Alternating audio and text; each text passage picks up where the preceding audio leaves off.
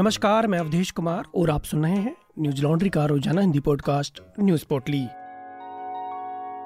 आज है 17 अक्टूबर, दिन सोमवार। दिल्ली की आबकारी नीति को लेकर सीबीआई ने दिल्ली के उप मुख्यमंत्री मनीष सिसोदिया को तलब किया। इससे पहले नई शराब नीति को लेकर सीबीआई ने मनीष सिसोदिया को समन भेजा था, जिसके बाद उन्हें सोमवार की सुबह 11 बजे सीबीआई दफ्तर में पेश होने के लिए कहा गया था। मनीष सिसोदिया को समन भेजे जाने को लेकर आम आदमी पार्टी के कार्यकर्ताओं ने हंगामा शुरू कर दिया, जिसके बाद उप मुख्यमंत्री के घर के आसपास धारा 144 लागू कर दी गई। सीबीआई के द्वारा भेजे गए समन को लेकर मनीष सिसोदिया ने ट्वीट कर कहा कि, मेरे घर पर 14 घंटे सीबीआई रेड की, कुछ नहीं निकला। मेरा बैंक लॉकर तलाशा, उसमें कुछ नहीं निकला। मेरे गाँव में इन्हें कुछ नहीं मिला। अब इन्होंने कल 11 बजे मुझे सीबीआई मुख्यालय बुलाया है। मैं जाऊँगा और पूरा सहयोग करूँगा। सत्यमेव जयते मनीष सिसोदिया ने एक और ट्वीट में कहा कि मेरे खिलाफ पूरी तरह से फर्जी केस बनाकर इनकी तैयारी मुझे गिरफ़्तार करने की है। मुझे आने वाले दिनों में चुनाव प्रचार के लिए गुजरात जाना था। ये लोग गुजरात बुरी तरह से हार रहे हैं। इनका मकसद मुझे गुजरात चुनाव प्रचार में जाने से रोकना है। दूसरी तरफ़ मुख्यमंत्री अरविंद केजरीवाल ने आम आदमी पार्टी के नेताओं की हो रही गिरफ्तारी को देखते हुए अपने नेताओं की तुलना शहीद भगत सिंह से कर दी। उन्होंने इस पर ट्वीट करते हुए कहा कि जेल की सलाखें और फांसी का फंदा भगत सिंह के बुलंद इरादों को डिगा नहीं पाए। ये आज़ादी की दूसरी लड़ाई है। मनीष और सत्येंद्र आज के भगत सिंह हैं। पिछहत्तर साल बाद देश को एक शिक्षा मंत्री मिला, जिसने गरीबों को अच्छी शिक्षा देकर सुनहरे भविष्य की उम्मीद की। करोड़ों गरीबों की दुआएँ आपके साथ हैं। इसके साथ ही मुख्यमंत्री ने एक और ट्वीट कर कहा कि मनीष के घर रेड में कुछ नहीं मिला, बैंक लॉकर में कुछ नहीं मिला। उन पर केस बिल्कुल फर्जी हैं। उन्हें चुनाव प्रचार के लिए गुजरात जाना था। उसे रोकने के लिए उन्हें गिरफ़्तार कर रहे हैं। पर चुनाव प्रचार रुकेगा नहीं। गुजरात का हर व्यक्ति आज आपका प्रचार कर रहा है। वहीं आप विधायक आतिशी ने एक मीडिया ब्रीफिंग में कहा, मनीष सिसोदिया अगर सीबीआई मुख्यालय जाएँगे तो उन्हें गिरफ़्तार कर लिया जाएगा। आज तक सीबीआई यह नहीं बता पाई कि सिसोदिया के पास से क्या मिला। उन्होंने कहा, सीबीआई ईडी ने फर्जी घोटाले की जाँच के लिए 400-500 अधिकारियों को लगाया है, लेकिन उन्हें एक रुपए का भी भ्रष्टाचार नहीं मिला है। वह आगे कहती हैं कि, यह आबकारी नीति की बात नहीं है। गुजरात में चुनाव है और भाजपा का ग्राफ सिसोदिया की रैली के बाद गिरता है। मैं भाजपा को चेतावनी देती हूँ, अगर सिसोदिया को गिरफ़्तार किया गया तो आपका ग्राफ तेज़ी से बढ़ेगा। वहीं संबित पात्रा ने आम आदमी पार्टी पर निशाना साधते हुए कहा कि जब राहुल गांधी को भ्रष्टाचार के मामले में बुलाया गया था तो कांग्रेस ने भी ऐसी ही नोटंकी की थी, जैसे कि आम आदमी पार्टी सरकार कर रही है। मनीष सिसोदिया सीबीआई के सामने पेश होने के लिए फूल मालाओं के साथ निकले। ये आपका जश्न भ्रष्टाचार है, संबित पात्रा ने आगे कहा कि नवाब मलिक और सत्येंद्र ये सब एक जैसे ही हैं।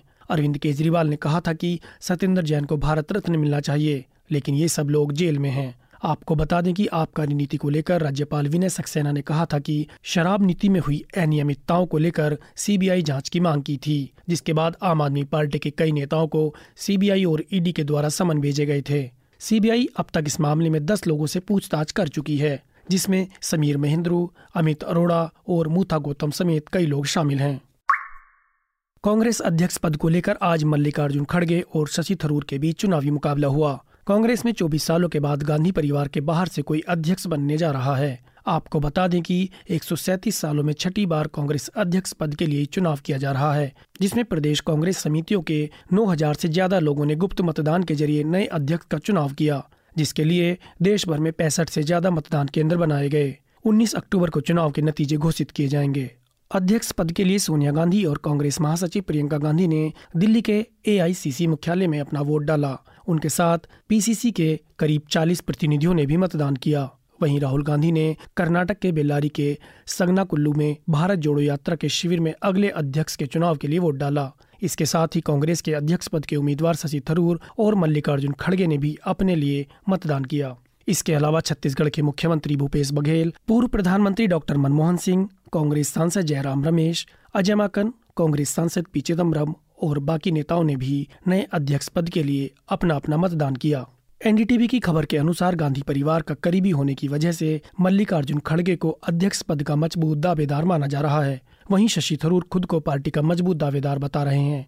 उनका कहना है कि अगर पार्टी में बदलाव चाहते हैं तो उन्हें वोट दें। साथ ही प्रचार के दौरान थरूर ने खुद के साथ हो रहे भेदभाव को लेकर सवाल उठाए हैं कि उन्हें समान अवसर नहीं दिए जा रहे हैं। और कई प्रदेश में मल्लिका अर्जुन खड़गे का स्वागत किया जा रहा है, लेकिन उनके साथ ऐसा व्यवहार नहीं हो रहा है। साथ ही उन्होंने कहा कि वो पार्टी को लेकर कोई शिकायत नहीं कर रहे हैं। काफ़ी सालों बाद पार्टी में अध्यक्ष पद के लिए चुनाव हो रहा है, इसलिए ये कमियाँ हैं। उत्तर प्रदेश की राजधानी लखनऊ में गैंगरेप की घटना सामने आई है, जहाँ पर ट्यूशन पढ़ाकर लौट रही युवती के साथ दो लोगों ने गैंगरेप किया।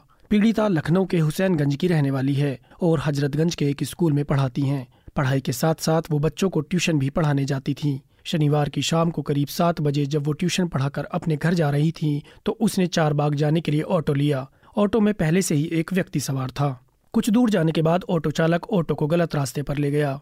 इस पर नाबालिग ने इसका विरोध किया और शोर मचाने लगी, जिसके बाद आरोपी ने पीड़िता के सर पर भारी चीज़ से वार किया। पीड़िता बेहोश हो गई और वे लोग उसे अंधेरे की तरफ़ ले गए। पीड़ित युवती ने बताया कि आरोपी उसे फिनिक्स पलासियो मॉल के पीछे झाड़ियों में ले गए और उसके साथ गैंगरेप किया। गैंगरेप के बाद आरोपी पीड़िता को हुसनिया चौराहे पर फेंक कर फरार हो गए। इस मामले में पुलिस की लापरवाही भी सामने आई है।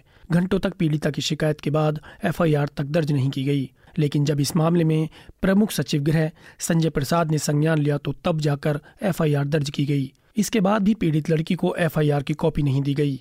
घटना के करीब 18 घंटों बाद पीड़िता को मेडिकल के लिए वीरांगना झलकारी बाई अस्पताल भेजा गया। फ़िलहाल पुलिस मामले में जाँच पड़ताल कर रही है और आईपीसी की धारा 342, 376 डी तीन सौ तेईस तीन सौ बयानवे और 506 के तहत मामला दर्ज कर लिया गया है। दिल्ली में ठंड की शुरुआत के साथ ही प्रदूषण बढ़ने लगा है। दिल्ली के कई इलाकों में प्रदूषण का स्तर खराब होता जा रहा है। जिसके बाद सी क्यू एम यानी commission for air quality and management ने दिल्ली एनसीआर की सभी एजेंसियों को अलर्ट कर दिया है। बढ़ते प्रदूषण को देखते हुए सी क्यू एम ने देश के चार सौ इक्यानवे जगहों पर निर्माण और विध्वंस कार्यों पर रोक लगा दी है जिसमें अकेले दिल्ली में 110 जगह हरियाणा में 118, उत्तर प्रदेश में 211 और राजस्थान में बावन जगह शामिल हैं।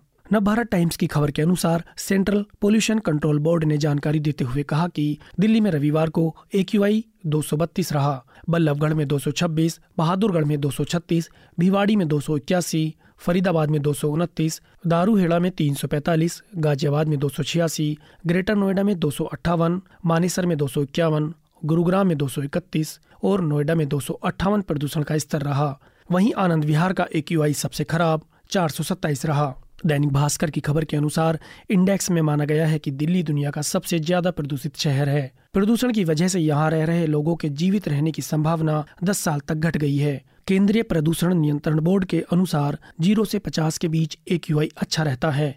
इक्यावन से सौ के बीच ठीक ठाक 101 से 200 के बीच मध्यम 201 से 300 तक खराब और 301 से 400 तक को बहुत खराब और 401 से 500 के बीच ए को गंभीर माना जाता है। आपको बता दें कि ए मतलब एयर क्वालिटी इंडेक्स होता है, जिसमें हवा की गुणवत्ता को मापा जाता है। हवा में गैसों की कितनी मात्रा है, कितना प्रदूषण बढ़ रहा है, इसके माध्यम से ही इन सब बातों का पता चलता है।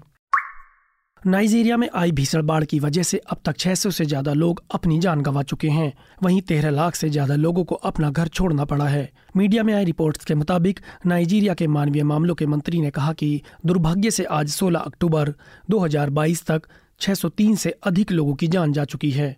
मंत्री ने आगे कहा कि पिछले सप्ताह से पहले मरने वालों की संख्या 500 थी, लेकिन कुछ राज्यों की सरकार बाढ़ के लिए तैयार नहीं थी, जिसकी वजह से काफ़ी लोगों को अपनी जान गंवानी पड़ी। बाढ़ की वजह से करीब बयासी हज़ार घर और लगभग एक लाख दस हज़ार हेक्टेयर कृषि की ज़मीन पूरी तरह से तबाह हो गई।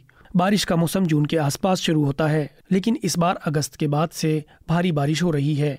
राष्ट्रीय आपातकालीन प्रबंधन एजेंसी का कहना है कि 2012 में नाइजीरिया को ऐसी ही बाढ़ का सामना करना पड़ा था, जिसकी वजह से तीन लोगों की मौत हो गई थी और 21 लाख से ज़्यादा लोगों को अपना घर छोड़ना पड़ा था।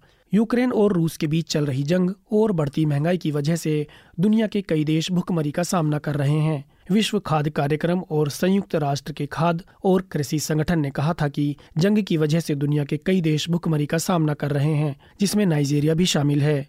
वहीं नाइजीरिया के चावल उत्पादकों का कहना है कि बाढ़ की वजह से करीब 20 करोड़ लोगों पर इसका असर पड़ेगा।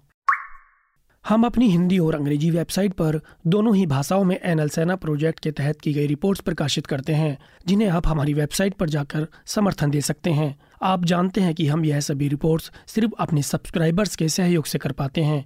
न्यूज़ लॉन्ड्री सौ प्रतिशत विज्ञापन मुक्त मीडिया प्लेटफॉर्म है, जिसका मकसद है कि हम किसी भी सरकार या कॉरपोरेट से विज्ञापन नहीं लेते। इसलिए हम जनहित की खबरों को प्रमुखता से कर पाते हैं।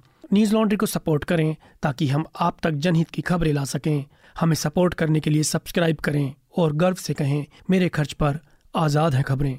हम छत्तीसगढ़ में बस्तर के उन आदिवासियों की कहानी कहना चाहते हैं, जो सुरक्षा बलों, माओवादियों और सलवा जुडूम की हिंसा की वजह से विस्थापित हो गए।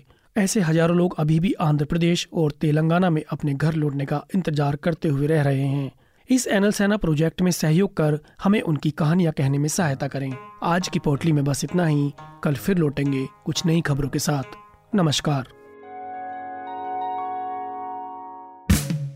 न्यूज़ लॉन्ड्री के सभी पॉडकास्ट ट्विटर आई और दूसरे पॉडकास्ट प्लेटफॉर्म पे उपलब्ध हैं। खबरों को विज्ञापन के दबाव से आज़ाद रखें। न्यूज़ लॉन्ड्री को सब्सक्राइब करें।